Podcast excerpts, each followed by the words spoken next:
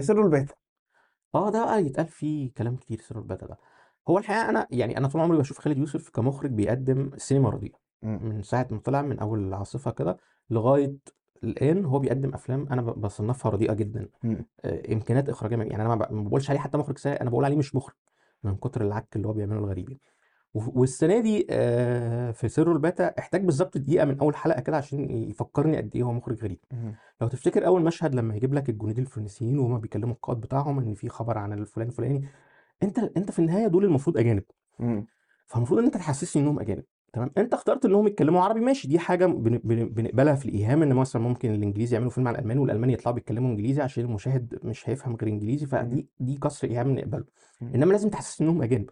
هو جايب ناس الاتيتيود بتاعهم وطريقه الكلام وطريقه لغه الجسد مصري تماما، فانت متخيل انت بتشوف مشهد رديء جدا، ناس لابسه في اهتمام بقى بالملابس، لابسين اه لبس الحمله الفرنسيه ومجاميع واديداس. لا يعني خلينا انا هنروح للحته دي بعدين، ولو ان هي مش دي المشكله، بس في النهايه انت مش عارف حتى يعني مش قادر تفهم ان دول المفروض اجانب، تقنعني انهم اجانب، يعني يبقى في اي اتيتيود كده مختلف يحسسني انهم اجانب. دي ده مشهد كارثي مثلا، انت فاهمني؟ وبمناسبه الكلام عن اللغه برضو يعني كمثال شغل التضجين اللي بيعمله كده في الاخراج، انت اخترت ان انت تجيب الجنود بتوع الحمله الفرنسيه والقاده بما فيهم نابليون بونابرتو بتاع بيتكلموا عربي، زي ما قلت لك انا هقبل الايهام ده بغض النظر عن المشاكل بقى اللي نتجت عنه، ان انت خليتهم كل حاجه فيهم مصريه اكتر منها اجنبيه. جاي بقى بعد كده في اجزاء تانية اللي هو الشخصيه بتاعت عالمه المصريات اللي بتتعامل مع ناس بره بتتكلموا فرنساوي وبتطلع لي ترجمه على الشاشه. طب احنا عايزين نستقر على حاجه، يعني هل الفرنساويين بيتكلموا فرنساوي في المسلسل ده ولا الفرنساويين هنقبل ايهام وبيتكلموا عربي؟ هو يعني زي ما قلت لك هو حد ما عندوش ملكه الحس الفني او أيوه.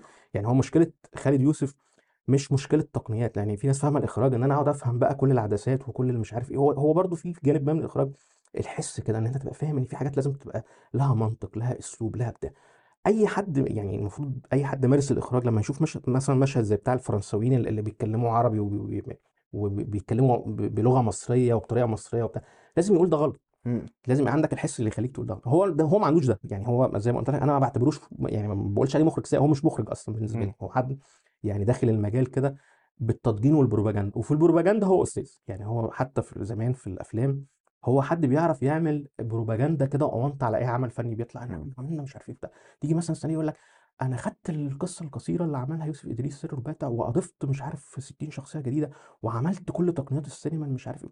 الكلام ده حتى يعني في نرجسيه غريبه كده وانفصال عن الواقع، يعني يعني ان انت تقعد تفخم من حاجه انت عاملها بنفسك فيها نوع من انواع كده الغرابه، يعني المفروض ان انت فنان بتعمل حاجه والناس بقى تشيد بيك او ما تشيدش بيك، وانت تقول ممكن كلمتين كده يعني مشجعين المشاهده، انما انت تقعد تقول مش عارف ملحمه فنيه وحاجات غريبه. بعدها بيومين طالع يقول لك هلا صدقي عملت مشهد بديع في نهايه مسلسل سره الباتع وسيصبح في تاريخ السينما والوجدان والمش ايه. يا عم انت بتتكلم على شغلك، مفيش حد بيعمل كده، يعني عظماء السينما يعني يعني الكلام ده ما يقولوش سكورسيزي وسبيلبرج، في مين انت عشان تقعد تقول هيخلد في تاريخ الفن والسينما؟ يوسف شاهين يا جدع، يعني حاجه ما هو نفس يعني يوسف شاهين كان له في البروباجندا، بس للامانه لو هنقارن بين الاثنين يعني يوسف شاهين بروباجندا وانتاجي بيجيد مثلا عشرة عشرين حاجه في شغل الاخراج، خالد يوسف بروباجندا وانتاجي بس لا يجيد نفس الكميه خالص. آه لا خالص، انا بقول لك انا يعني انا ما بعتبروش مخرج، يعني هو انا انا بشوف شغله، انا ما بقولش عليه مخرج سيء، ده مش مخرج اصلا، حد بقاله خمسة وعشرين سنه على الساحه تقريبا، افتكر اول فيلم العاصفه كان معروض يمكن سنه تسعة وتسعين او ألفين،